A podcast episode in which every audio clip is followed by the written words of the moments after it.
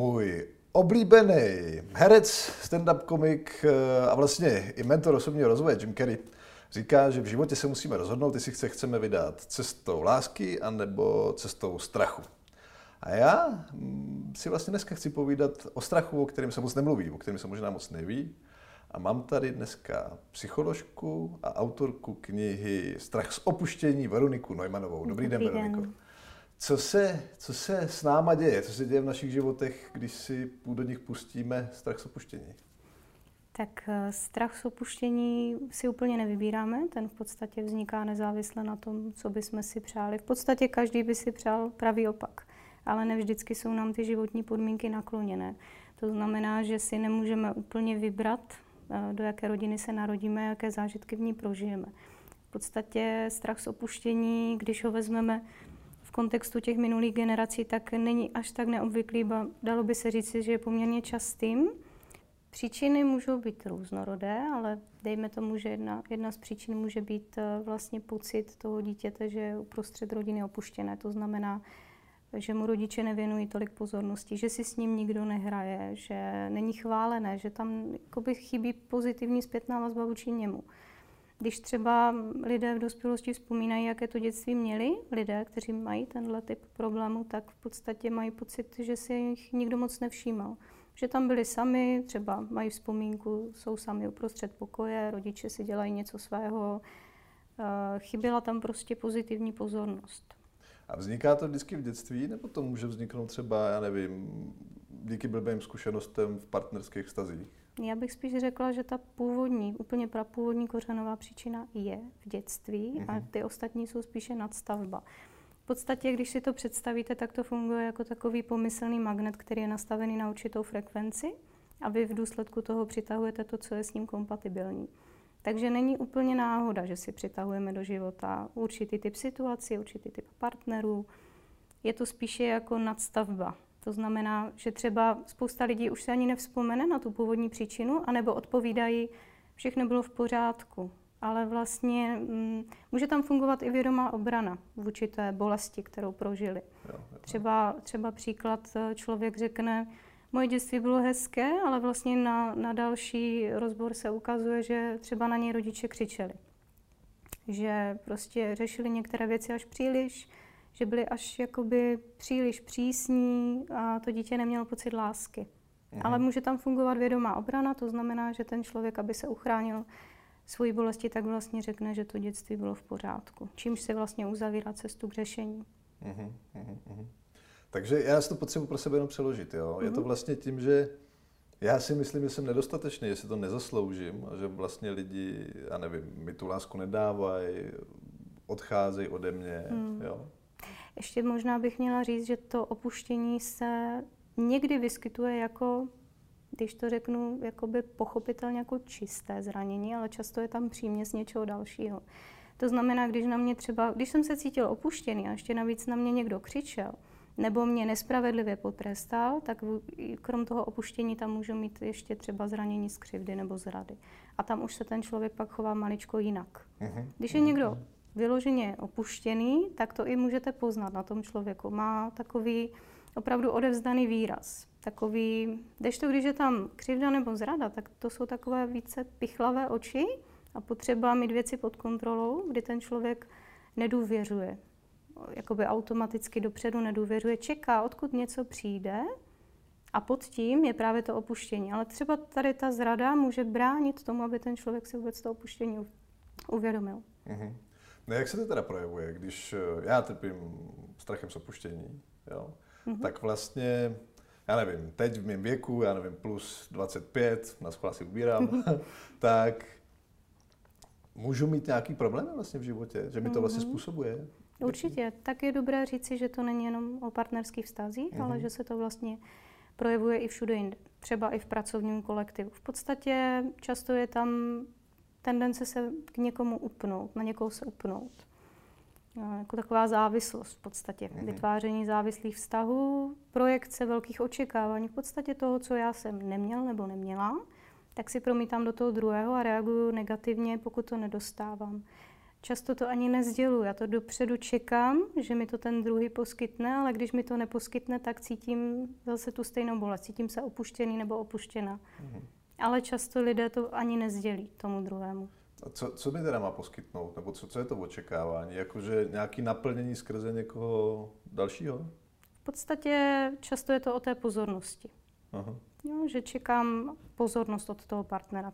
Prostě příklad, úplně krásný, klasický příklad, když přijde partner nebo partnerka unavený z práce domů a já tam budu sedět, protože já třeba jsem přišel nebo přišla dřív, takže už mám v hlavě scénář, jak se to bude odehrávat a ten člověk si sedne a vlastně mi nevěnuje tolik pozornosti, kolik jsem si vysnil a kolik čekám a už to začíná vevnitř pracovat. A proč mi teď nevěnuje pozornost? A nemá někoho? Můžou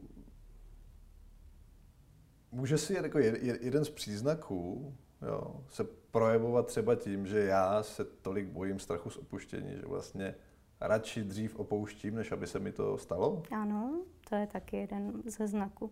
V podstatě chci se vyhnout bolesti, takže si pak hledám důvody, proč ten člověk pro mě není ten pravý. Aha, aha, aha. A pak se ještě projevuje kombinace strachu z blízkosti a strachu z opuštění, kde vlastně vůbec je problém k někomu přijít blíž, aby nedošlo k opuštění. Takže dopředu se bojím toho, že budu opuštěný, takže vlastně ani nepřijdu blíž.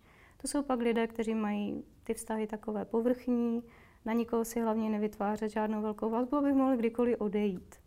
Nebo mohla, protože se to týká mužů i žen. A mm, jak si tohle můžu uvědomit, že se mi to děje? Je, jako, je vlastně varianta toho, že mi to dojde, Ježíš Maria, já mám mm-hmm. hrozně vágní jako vztahy. A...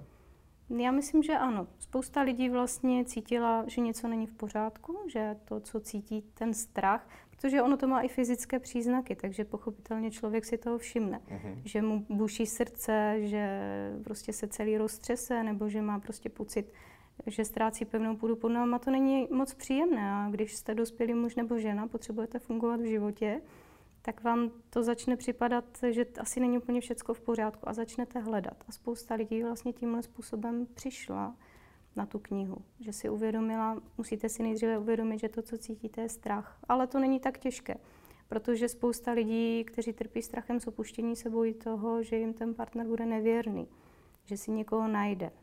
Takže v podstatě za žádlivostí velmi často nacházíme strach z opuštění. Uhum. Takže my vlastně si ho přivoláváme. Nepřivoláváme si vlastně, já nevím, eh, jakož ty vztahy, které vlastně nemají předpoklad pro to, aby fungovaly? No, jak jsem říkala, je to o tom pomyslném magnetu. Takže my vlastně nemůžeme ani ovlivnit, co si přitahujeme. My si to prostě přitahujeme, dokud si neuvědomíme, že to, co nosíme uvnitř, je nějaké emoční zranění. Takže někdy je to až jako zvláštní, že si lidé říkají, proč zase takový ty partnera? proč se mi to zase děje? Teď se mi to dělo teď nedávno a zase to mám tady. Protože člověk se třeba rozejde a řekne si, tak, udělal jsem dobře, bylo to špatné. Přitáhne si další ženu nebo muže a je to zase to samé, to není možné. A lidi začnou přemýšlet, čím to je. Protože to máte pocit, že ten svět je jenom o tom, že normální muži a ženy nebo muži a ženy, kde by to mohlo fungovat, snad ani neexistují. Ale to není o tom, že neexistují, ale o tom, že já si přitahuji opravdu to, co nosím uvnitř. A nepřitahuju si to proto, abych trpěl, ale proto, abych si to uvědomil. Jo, takhle. Já si to přitahuji proto, aby mi to došlo. Přesně tak. Aha, aha, aha. A teď, jak si to mám interpretovat vlastně? Jak, e, přitahuji si furt stejný typy partnerů mm-hmm. a já si říkám teda, tak to mám brát to klasický zrcadlení. Že jako ano, to, jsem, je to, to, jsem, to jsem já. No, ano i ne. Může to být úplně vaše zrcadlo, ale Třeba příklad, lidé se strachem z opuštění si často přitahují právě tu zradu, která má ale doplněk opuštění. Takže jsou si jakoby zrcadlově na tom stejně, jestli mi rozumíte. Jo, že to je jaký pucle, který do jo, sebe zapadá. přesně, zapadne to do sebe a díky tomu, že ten druhý se projevuje tak, jak já třeba to v sobě si nechci přiznat, že to tam možná někde mám, uh-huh. tak si to díky tomu můžu uvědomit. Ale tím hlavním předpokladem je, že já jsem v sobě se budu snažit hledat tu odpověď, že to nebudu přisuzovat jenom tomu druhému, že si neřeknu, ten druhý se chová takhle, tak on je ten špatný a já nemám problém. Eh, když jsem v takovém vztahu, uh-huh. jo, jak s tím můžu zacházet? Třeba si to uvědomuju. Uh-huh. Mně se to děje, mě to něco říká. Zároveň já vlastně, když se mi to děje a i když si to uvědomuju, tak možná, že nevím, co mám vlastně dělat. Uh-huh. A teď vy jste ten, kdo má pomyslně strach z opuštění? Jak jestli já osobně? Ne, myslím ten v tom příkladu. Uh, můžu to být klidně já. Uh-huh. Dobře, no tak uh, samozřejmě není příjemné trápit se strachem, to nikomu z těch lidí, kteří tím trpí, není příjemné, protože ono to má hodně co dělat i s pocitem jistoty v sobě sama. V podstatě najednou tam není dospělý člověk, ale opravdu zraněné vnitřní dítě, které má strach. A když se bojíte každý den, když vám to pořád, to, někdo nemůže ani spát kvůli toho. Prostě pořád mu to v hlavě šrotuje. A co když?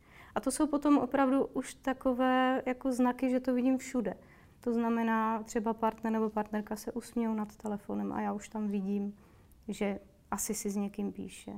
Pak už není málo k tomu se podívat do toho telefonu. Co kdyby tam něco bylo? Ono tam často není vůbec nic. Ale to jako ten strach vůbec neřeší. Takže vlastně ta cesta by měla být o tom, že já si uvědomím, že ten strach v sobě mám, což není tak těžké, protože strach mám a vnímám to, že ho mám. No a potom začnu pátrat, proč ho mám, proč se bojím. Teď to nedává smysl. Čímž se dostanu do své minulosti. Takže vždycky je to provázený tou historií. Mm, ano je. A rozhodně se to vyplatí. Mm, není to jednoduchá cesta, mm-hmm. to není, může to být i těžké, ale je důležité si uvědomit, že vlastně to, co já mám uvnitř, já už jsem někdy prožil, ale byl jsem třeba, nebo byla jsem dítě. To znamená, neměla jsem mechanismy, nebo neměl jsem mechanismy k tomu, abych to dokázal zvládnout. Ale teď už jsem dospělý a všechny mechanismy mám. To je jako takový ten pomyslný velký stín, ale když posvítíte na, tu, na to, co ho vrhá, tak zjistíte, že to je vlastně mnohem menší. Jo, že vlastně lidi mají zakódované to, jak to prožili a bylo to těžké a teď vůči tomu je ta obrana nechci to znovu prožívat, ale ve skutečnosti tam chybí to uvědomění, že já už jsem dospělý, já už to můžu zvládnout. Na co se mám připravit, když chci proti tomu bojovat? Teď jsem si to uvědomil, že mm-hmm. se mi mhm. to děje. Jo? A teď teda bych měl nastoupit na tu cestu nějakého mm-hmm. skříšení. Jo? Co, co mám očekávat? Tak očekávejte, že možná někde budete se cítit lehce diskomfortně nebo i více nepříjemně, protože samozřejmě, když se oživují vzpomínky, tak to může bolet. Ale na druhou stranu pak čekejte, že na konci bude něco úplně jiného, nepoznaného. Ten, v podstatě ten život předtím a potom se absolutně nedá srovnat. Protože vy přestanete přitahovat všechny ty situace, ty zraňující situace, protože tam, kde není zranění logicky, a to, jako proč bych to měl přitahovat, to nedává smysl. Takže ten život potom je plný klidu, harmonie, štěstí, radosti. To se absolutně nedá srovnat. Takže se mám motivovat vlastně tím, že mě tam čeká, já nevím, jak je ta, ta cesta hrdiny, takže já si projdu hmm. tím, tím peklem a abych se navrátil. Tak ono to nemusí být úplně peklo. Je důležité říct, že ne vždycky je nutné zacházet do nějakých nejhlubších bolestivých stavů. Za mnou třeba chodí lidé, kteří viděli třeba matku, která před jejich očima se zabila. A to je, to je strašně těžké, tam není potřeba do toho vstupovat. To, to by ani, není to důležité. Tam je to spíš o tom přetvořit ten obraz, uvědomit si vlastně, že to dítě, třeba když tomu dítěti mohly být čtyři nebo pět let, tak tu chvíli to dítě to vnímá jako máma mě opustila, máma odešla. Tam je důležité vlastně dostat tam ten aspekt pochopení, že ta máma neodešla kvůli mě, že by mě neměla ráda, ale prostě proto, že uvnitř ní se dělo něco, co nedokázala zvládnout. A že to má přesah zase do rodu. Tam je strašně důležité pracovat s tím rodovým pochopením. Uh-huh. Takže vlastně to první, to nejdůležitější je, že to nebylo kvůli tomu, že by mě máma neměla ráda. A tím si vlastně vytvářím pozitivní obraz té vzpomínky. Já nemusím na to, mm, nemusím vlastně, spousta lidí, třeba kterým se tohle stalo nebo něco podobného, tak oni mají strach se tam podívat. Je to jako tabu. Eh, můžou trpět bolestma hlavy třeba, to jsem taky viděla, že v podstatě tam je tak veliká ochrana vůči tomu, strach, že to bude bolavé, nepříjemné, zahlcující. Ale když vlastně ten člověk pochopí, proč se to stalo, že opravdu tam byla často tíživá rodová historie nebo i nemoc, prostě třeba schizofrenie. A protože vlastně, když se o tom jenom mluví, tak ten člověk to může racionálně chápat, ale chybí tam ta emoční část. Ale když proto vlastně se často s tím strachem z opuštění nebo jinými zraněními pracuje ve, v, jakoby ve snížené hladině vědomí, kdy ta cenzura, ta kontrola je vypnutá. Mhm. Takže najednou lidi jsou schopni cítit. A když se pak přetvoří ta negativní v pozitivní, tak dochází k hluboké transformaci. Protože spousta lidí si vysvětlila milně to, co se v minulosti dělo. Protože když jste dítě a rodič se k vám chová ošklivě, tak máte, berete to proti sobě sama. Já jsem špatný, nemám mě rád. Proto je tak strašně důležité pochopit, co v tom rodě se stalo, proč se ten otec tak choval. Možná ten otec neuměl třeba vyjadřovat city proto, že to v jeho rodině nebylo zvykem, že prostě se nemluvilo o citech, že ti muži třeba, že to je z, muž, z muže na muže, že nedokázali s těmi city nakládat, nedokázali o nich komunikovat, že třeba sami prožili nějakou bolest. Takže když je to pak otec, který má syna a ten otec nevyjadřuje žádné pozitivní emoce vůči synovi, tak ten syn si z toho odnáší pocit, táta mě neměl rád. Nejsem, nejsem dost dobrý. A tam už je potom blízko k těm mužům, kteří vlastně se ženou za extrémními cíly, chtějí dokázat něco velkého, aby vlastně tomu tátovi ukázali, tak teď se podívej, ty si mě třeba odmítal a podívej se, co jsem dokázal. Mhm. Takže tam je takový to nastavení, že za úspěch dostanu odměnu? No v podstatě ano, ale ono to tak nefunguje. To je jenom vlastně domněnka, že já musím být co nejlepší, abych vlastně tu pomyslnou pochvalu dostal. Uh-huh. A jsou nějaký možná takhle generický projevy u žen? Nějaký, jako, jak máme vztah s tátou? Možná, že ten táta tam vlastně hraje všude takovou výraznou roli. No, tak ono to je trošku jakoby jinak. V podstatě u muže je důležitý otec z hlediska sebedůvěry. Uh-huh. Vlastně z otce na syna se předává schopnost stavět se čelem k životním situacím, událostem, umět se postavit sám za sebe, věřit sám sebe, dosahovat nějakých cílů a u ženy je to ta matka. Tam je mhm. strašně důležité, jaký má vztah matka s dcerou. Ten otec tam hraje trošku jinou roli. U, u ženy je to vlastně spíš potom o těch vztazích, protože v podstatě uh, Budoucí partner takové ženy je projekce pro vše nevyřešené s jejím otcem. Ne jako postava otce jako taková, že mhm. bych si ji tam jako vnášela, ale spíš pro to nevyřešené. Ale ta matka, ta zakládá vlastně pocit jistoty v sobě sama. A je třeba hrozně zajímavé, že vlastně v případě, kde ty vztahy, a často je to z x generací, kde nefunguje vztah matka-dcera a předává se to dál, tak ty ženy trpí třeba na gynekologické problémy. Všechny v té generaci. Mm-hmm. Hmm. E, co třeba adoptivní děti, které nikdy nepoznali své rodiče hmm. a můžou mít třeba dobrý rodiče, kteří se o ně ty starají, hmm. jo? ale tam může vznikat taky to, že mě vlastně někdo, koho jsem nikdy nepoznal, odložil. Hmm, pochopitelně, tak ono, to dítě většinou se to dozví, dříve nebo později.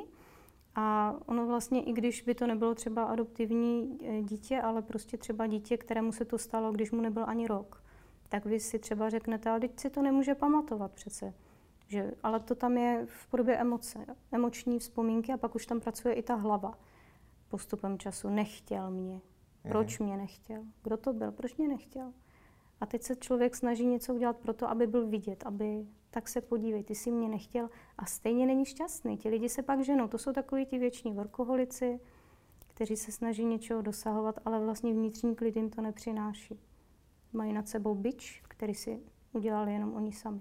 A zase, kdyby se dozvěděli, že to nebylo nutně vždycky tak, že je nechtěl ten člověk, je potřeba se pídit potom, proč to tak bylo. Proč někdy to není úplně černobíle, že, že ten člověk třeba nechtěl. Já znám třeba spoustu příkladů z praxe, kdy, když se to týkalo táty, tak ten táta třeba se opravdu snažil s tím dítětem ten kontakt mít, ale bylo tomu bráněno ze strany matky. Mm-hmm. Jo, že fakt je dobré se pídit po tom, co, co je zatím. Mm-hmm. No a samozřejmě, když mám v sobě emoční zranění, tak já už a priori vnímám tu skutečnost podle něj. To znamená třeba příklad, když by tady sedělo nás více, byli by tady nějací lidé a já bych třeba měla zranění z odmítnutí a oni by si šeptali něco mezi sebou, tak já už si budu myslet, že to je o mně. Že si o mě myslí něco špatného. Jo? A v podstatě potom, když se na to podíváte tímhle úhlem pohledu, že vlastně to emoční zranění ovlivňuje, jak já vidím skutečnost, tak co je tady potom skutečnost v tomhle světě, když lidé žijí projekce něčeho, co mají uvnitř sebe? A když jsou v páru, tak každý žije projekci toho, co má v sobě vůči tomu druhému. To pak není jako o skutečnosti. A jaký je na to lék? Uvědomit si to. Čím více uzdravených lidí, tím šťastnější společnost v podstatě. A není to utopie. Jo, je, to, je důležité vlastně nejdříve mít tu odvahu se na to podívat, uvědomit si, že to mám uvnitř sebe a nerezignovat na sebe. Já znám třeba i lidi, kteří řeknou, mě tak vlastně líp, já jsem sám a nic neřeším. Ale rezignují na lásku, ale proč? A to vás určitě bude zajímat, že v podstatě, jak by mohla vzniknout taková kniha o strachu z opuštění, která bude do hloubky analyzovat strach ze všech úhlů pohledu. No říkal jsem si, že by tam mohla být nějaká zkušenost. No pochopitelně, takže já rozhodně můžu říct, že je to možné uzdravit naprosto, na 100%. No, myslím, že moje zátěž byla hodně velká, takže ten strach znám ze všech úhlů pohledu a proto si myslím, že i dovedu dobře rozpoznat v těch druhých ta zranění. Já jsem jich měla více, já jsem neměla jenom opuštění, já jsem měla i zradu, křivdu, co vás napadne. Takže ten můj život vlastně předtím, zase teď si říkám třeba, to je jako kdyby ti lidi někam zmizeli, nebo ty situace, ale oni nezmizeli, já už je jenom nepotřebuju. Takže to, co já zažívám teď, jsem si dříve nikdy ani nedovedla představit, že to je možné. Co byste tím důkazem, že to jde? Ano, já jsem tím důkazem a spousta lidí, kterým se to povedlo také. A můžete nastínit, jak probíhalo to, že jste si to uvědomila a teď najednou jste měla v sobě ten motor jít teda zatím a přijít mm-hmm. na ty důvody a odstranit je? No, já bych řekla, že nejvíc asi to bylo o tom, že jsem si uvědomovala, že pořád přitahuju to stejné a že v tom nejsem šťastná. Že jsem už nechtěla dál trpět, že jako nikdo nechce být nešťastný, protože já rozhodně vím, jaké to je, když vás bolí srdce. To je fakt jako hrozné. A když tohle prožíváte, tak pochopitelně hledáte cestu, jak z toho ven. Takže já jsem vyzkoušela spoustu přístupů, postupů a myslím si, že kombinace všeho dohromady mě přivedla na tu cestu uzdravení. Uh-huh. Já tam vlastně i v té knize píšu, že je důležité pracovat i s tou hlavou. To znamená snažit se, když už si to uvědomuji, že ten strach mám, tak se vlastně snažím postupně zastavit. Já nemusím hned přece reagovat. Já tam, tam přirovnávám k díře. Je to jako když vlastně léta chodíte a padáte do ní, ani vás nenapadne, že vůbec ji nevidíte v podstatě, jenom do ní padáte. Až jednoho dne si řeknete, je tady ta díra, zastavím se před ní a můžu s tím nějak naložit. Je potřeba trošku tam zapojovat i tu vůli, protože ten strach ovládají úplně jiné části mozku. Takže já tam musím vědomě zapojit vůli, uvědomit si, teď to zase cítím. Příklad, když by měla žena nebo muž nutkání podívat se do telefonu od partnera. Tak buď tomu dám průchod a podívám se tam, anebo s tím začnu vědomě pracovat. Tak, co teď cítím? Cítím strach. Proč ho cítím? Kde se vzal? Co mi to připomíná? V podstatě ta emoce jako provázek. Ona vás dovede do minulosti, do těch situací, kdy jste se cítili podobně. Mm-hmm. Takže vy vlastně tam musíte jít i z druhé strany a zapojovat, krom toho, že budete hojit to emoční zranění, tak musíte zapojovat i tu racionalitu. Prostě nedat tomu průchod. Vy, vy jste vlastně majitel té mysli, takže vy můžete i ovládat. Vy nemusíte hned dávat průchod těm reakcím. Ale je důležité říct, že někteří lidé vlastně nechtějí. Jakkoliv to zní zvláštně. Nechtějí, protože to je jednodušší? Nechtějí, protože třeba mají kombinované zranění, mají tam třeba velkou křivdu a pochopitelně, když vidím druhého partnera jako nepřítele, tak já nebudu chtít ho vidět jako, mhm. jako že je to, je to příliš bolestné v podstatě, já nechci do toho jít. Takže já znám i spoustu lidí, kteří si to sami blokují a vlastně nechtějí. Je to pro ně příliš těžké. Prostě už třeba je tam za nima i historie, že si ublížili slovem nebo činem, a už vlastně neumí nebo nechtějí udělat ten střícný krok. Mají pocit, že přece to by měl udělat ten druhý. Oni už tam nevidí, že sami něco řekli špatného vůči tomu druhému. Oni jenom vlastně pořád dokola oživují minulost tím, že vzpomínají na to, co ten druhý udělal jim. A z toho potom těžko vede cesta. Vždycky říkám, ten, kdo udělá ten střícný krok, je ten moudřejší. Je to ten, který je momentálně v nadhledu. A musí to jeden z nich udělat, jinak se to nedokáže nikdy změnit pak v podstatě ten člověk si přivolává to, čeho se bojí. Když se dívám na druhého, na toho mého partnera jako na nepřítele, tak co se může v důsledku stát? No pravděpodobně ani on v tom nebude spokojený a třeba mě doopravdy opustí. Takže je důležitý pokládat si ty správné otázky. Proč? No, Přesně tak. Tě... Proč to teď cítím? Co se tady vlastně objektivně děje? Děje se něco objektivně? Už jakoby naučit se být víc tím pozorovatelem. Jo, třeba i snažit se, jak by to mohlo být jinak. To je ne, jako jedna z nejhlavnějších otázek. Teď si myslím, že je to takhle. Jak by to mohlo být jinak? Proč ten partner ještě nepřišel? Proč má teď spoždění? Tak buď dám průchod té myšlence, asi s nějakou jinou ženou, nebo s jiným mužem, je to žena, anebo začnu přemýšlet, tak třeba je někde zácpa. Jo, trošku tam vnášet i jiné úhly pohledu a reality. Uh-huh. E, narážíte na to často?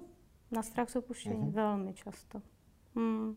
Často i v kombinaci právě, jak jsem zmínila. Takže ano, mm, já vlastně v té knize, ta kniha vznikla, nebo byla vydaná před dvěma lety a já v té knize jsem vznesla takovou teorii, že možná by tím mohli trpět opravdu všichni na světě do jisté míry. No a vlastně uběhla nějaká doba zase, kdy jsem se potkávala s různými lidmi a opravdu mám pocit, že se to naplňuje tady ta hypotéza, že za mnou chodí i lidé z jiných kultur a mají úplně stejné problémy. Mhm. Takže to opravdu vypadá, že to přesahuje hranice jazyka, kultury a mm, opravdu to může být v podstatě všudy přítomné zranění. Kam už to může vyeskalovat, když to neřeším? No, když to nebudete řešit, tak budete nešťastnější a nešťastnější. Jsou dvě varianty. Buď já budu se účastnit toho světa a těch vztahů a budu nešťastný, budu trpět, protože se mi to bude pořád dít dokola, a nebo si pak řeknu, že je vlastně lepší být sám. A pak ten člověk třeba řekne, a mně je tak vlastně dobře, teď jsem vyrovnaný, nic se mě netýká, všechno je fajn, což není nic jiného než obrana před tím, že? Ani jedna cesta není správně. Mm-hmm. Nic vás neudělá šťastným, nic z toho. Ale my se možná nebavíme jenom o opuštění partnera, ale tam budou asi i jiný druhy těch variant, jo, jako já nevím, ztratím kamaráda, mm-hmm. propustí mě v práci, jo, někdo mi odejde, teda mm-hmm. prostě umře třeba. Je to jo. tak? Jo, určitě úmrtí tam hraje velkou roli. No a jinak je to taky často o tom, že vlastně když je to třeba přátelský vztah, tak ti lidé, kteří mají tohle zranění, tak oni vlastně dělají strašně moc pro toho druhého. Oni jsou pořád na telefonu, pořád dostupní, dělají všechno možné, 200%. A vlastně to tež automaticky čekají, že přijde z té druhé strany. A ono, když je člověk normální, v dospělém módu, tak to není úplně normální, že? Nikdo takhle nefunguje, že by byl pořád na telefonu 24 hodin denně. Že když byste zavolal ve dvě ráno, hele, přijeď, pro mě mám problém, tak ne každý jako se sebere. Někdo má rodinu, někdo nemůže prostě přijet. Ale ten člověk to čeká. A když se to nestane, tak je strašně zklamaný. A má pocit, že to přátelství není, není ono. Jo, a to, je, to třeba vidím hodně, hodně často. Pak to jsou takové jako, až jako fakt si nesu takovou křivdu v sobě, že vlastně ten druhý tu pro mě nebyl, že nebyl dobrý přítel pro mě.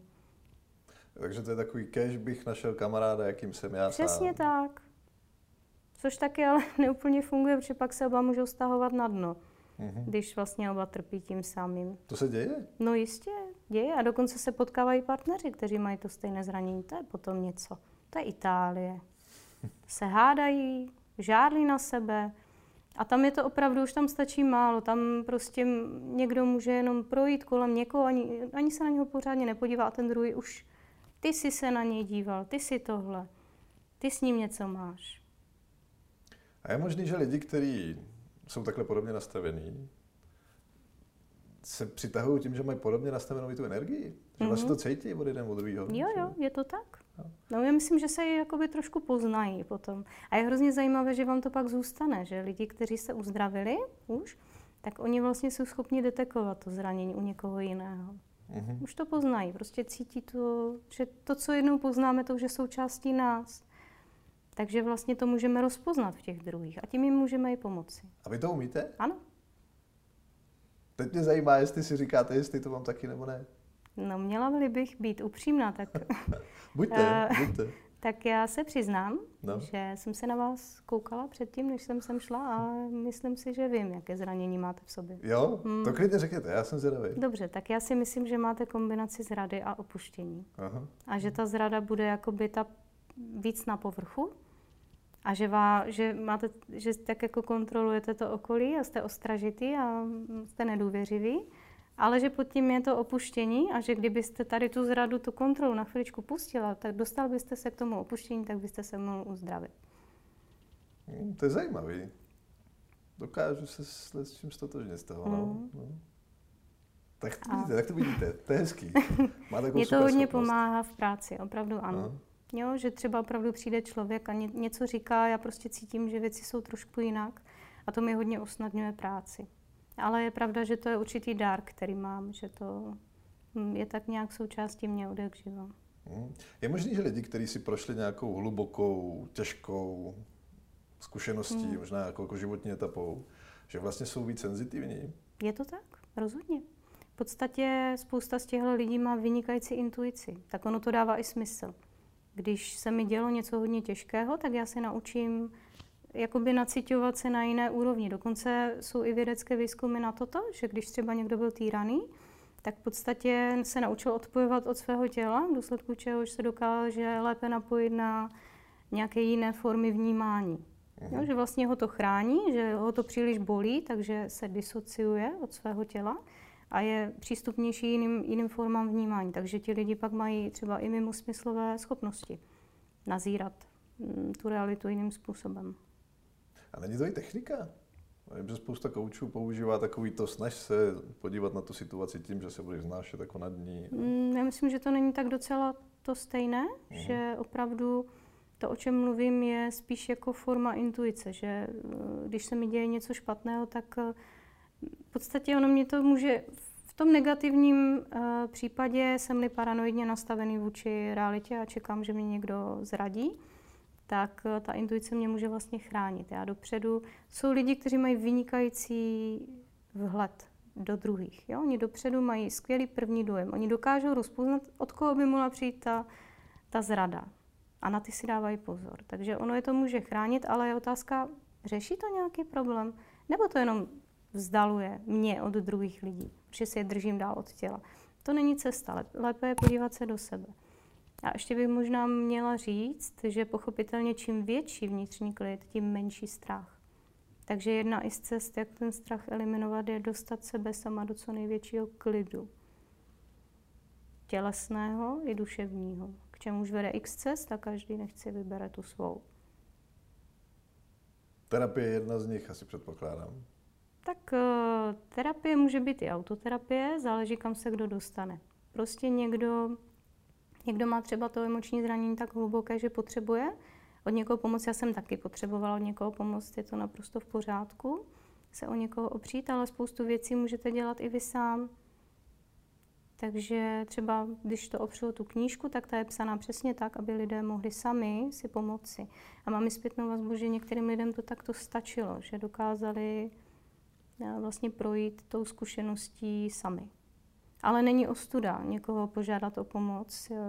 Je to spíš pro mě forma odvahy.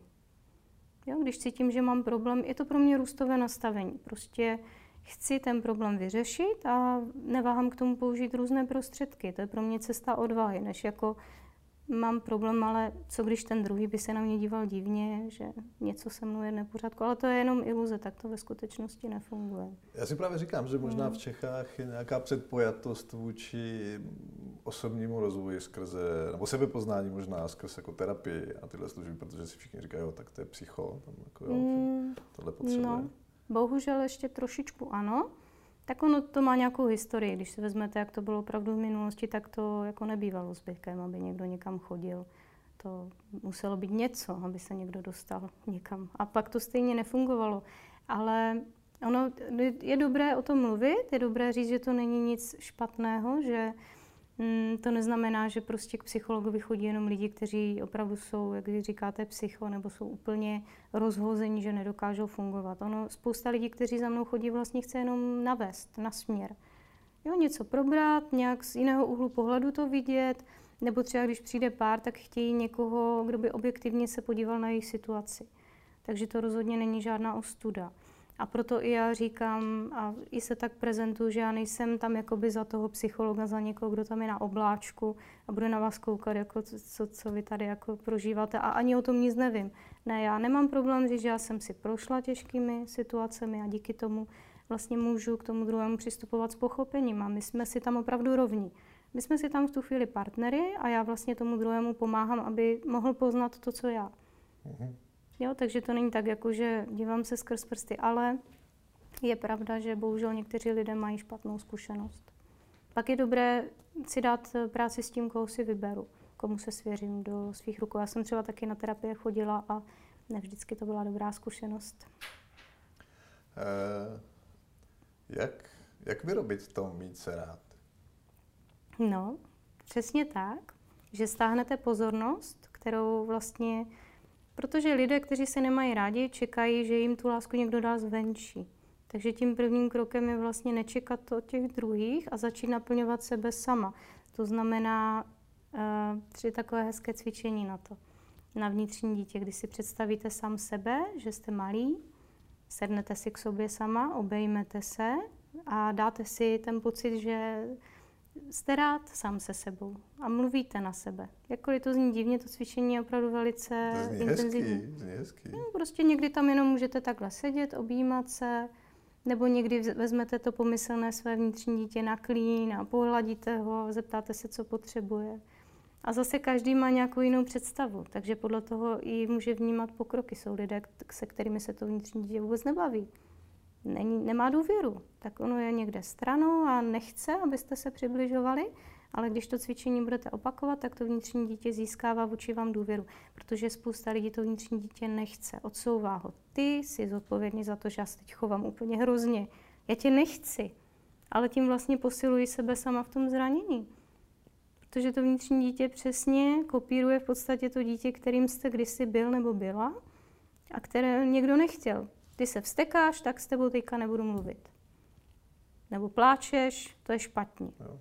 Jo, takže, až budeš normálně, jak Přesně tak, no, no hru, hrůza, ale taky dříve prostě, abychom to nebrali v tom světle, že prostě dříve všichni se chovali špatně, jo, prostě každý v danou chvíli dělal to, co nejlépe uměl. A zase spousta věcí byla ovlivněna tím, co kdo zrovna prezentoval, že tak má být. Takže třeba bylo období, kdy prostě děti se nekojily, protože se myslelo, že to tak je lepší. Nechovali se děti.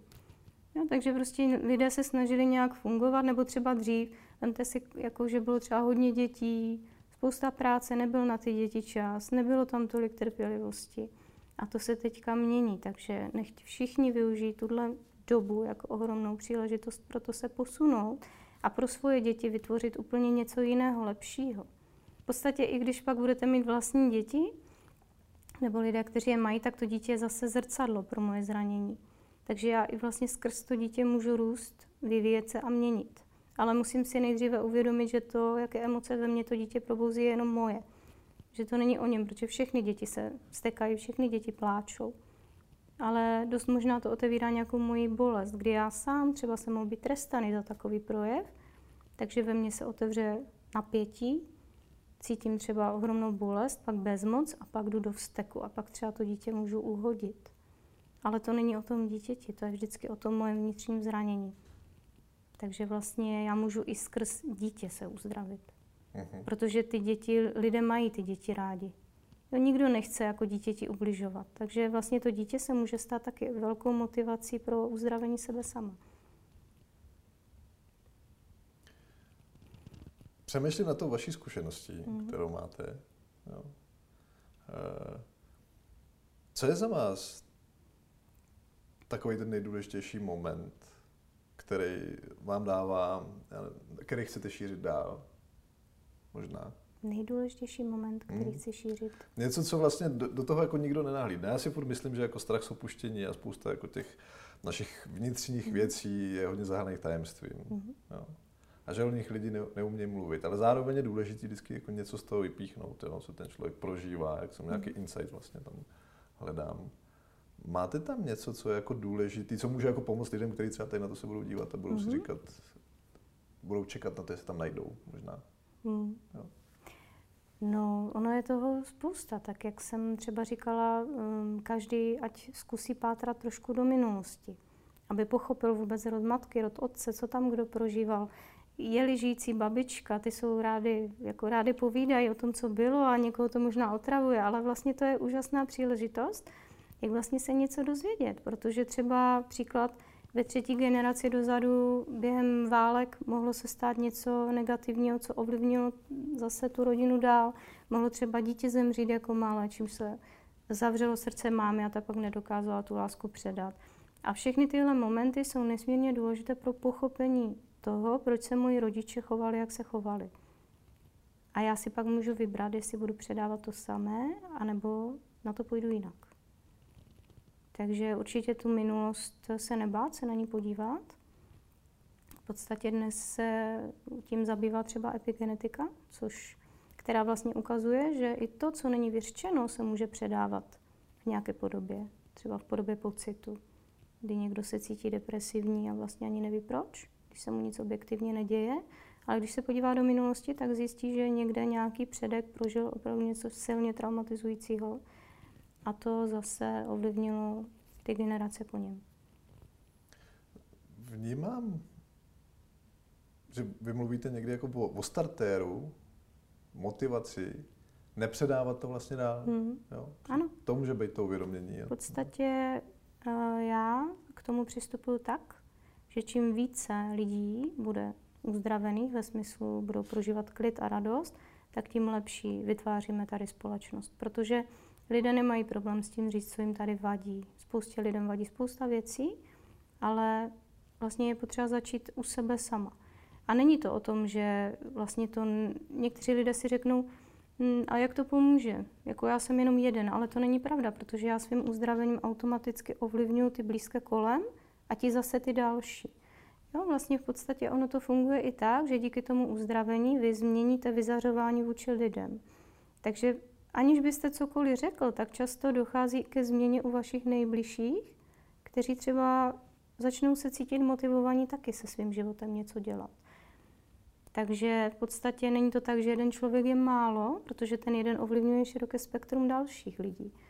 Jo, my si můžete ovlivňovat i úplně cizí lidi tím, že se na ně usmějete. Kolik lidí to dneska dělá? Když se podíváte třeba jenom tady v Praze. Já jsem z Moravy, tam je to trochu jinak, tam my udržujeme oční pohled. Ano, ano. Ale tady v Praze vlastně lidi chodí s pohledem do země nebo v metru, všichni mají mobily nebo knížky, nikdo se nedívá, protože kdyby se podíval, co když po mně někdo něco bude chtít, že? Tak je to tady nastavené. To mi říkala jedna klientka, tak mě to pobavilo, že opravdu, když se na ně někdo usměje, tak čeká, že po ní někdo něco bude chtít, že ji bude s něčím obtěžovat že tady někdo něco nabízí a podobně. A to, jo, že to je takový svět, kde chybí taková jako srdečnost, klid, radost. Že to, a přitom lidem je to hrozně příjemné, jako lidi se cítí pochopitelně tam dobře, kde se na ně druzí smějou. Takže už jenom tím, že se na někoho usmějete, popřejete mu hezký den, to je takové to dobrý den. A dobrý den říkáme proto, protože se to říká. A už v tom chybí ta emoce, že fakt někomu přeju, aby ten den byl dobrý. A ono to není utopie. Jo? Někdo si řekne, a to je přece utopický pohled, to nemůže fungovat. A já třeba vím, že to bude ještě trvat, že to, tu, tuhle tu společnost, o které já mluvím, nebudeme vytvářet ze dne na den, že to opravdu může trvat, ale pro mě to má smysl, protože už předáváme něco té nové generaci, která může zase něco změnit. Takže rozhodně nic není bez smyslu a lidé jsou potom nadšení, když tu změnu zažijí a cítí. Spousta lidí mi třeba říká, to je neuvěřitelné, aniž by ten rodič věděl, že jsem byl na uvolnění emočních zranění, tak najednou mi zavolal, nebo táta mě najednou obejmul, on to nikdy neudělal, jako by něco věděl. Ale to se jenom uvolnilo to napětí mezi těma dvěma lidma. Mm-hmm. Jo, takže to jsou takové ty malé zázraky, které ve skutečnosti nejsou zázraky, protože věci dávají smysl. Co byste doporučila člověku, který si možná teď začíná uvědomovat, že by mohl mít strach z upuštění, trpět mm-hmm. na mhm. strach z upuštění, trpět strachem z upuštění, nevím, jak se to skloně. No. Co, co by si měl uvědomit? Co by byla ta první rada, kterou by měl dostat? První rada je ta, aby se za to nestyděl. Aby si nepřipadal kvůli toho, že on je nějaký divný, špatný, že je to slabost. Protože to není pravda. A ta cesta samozřejmě ven vede. thank you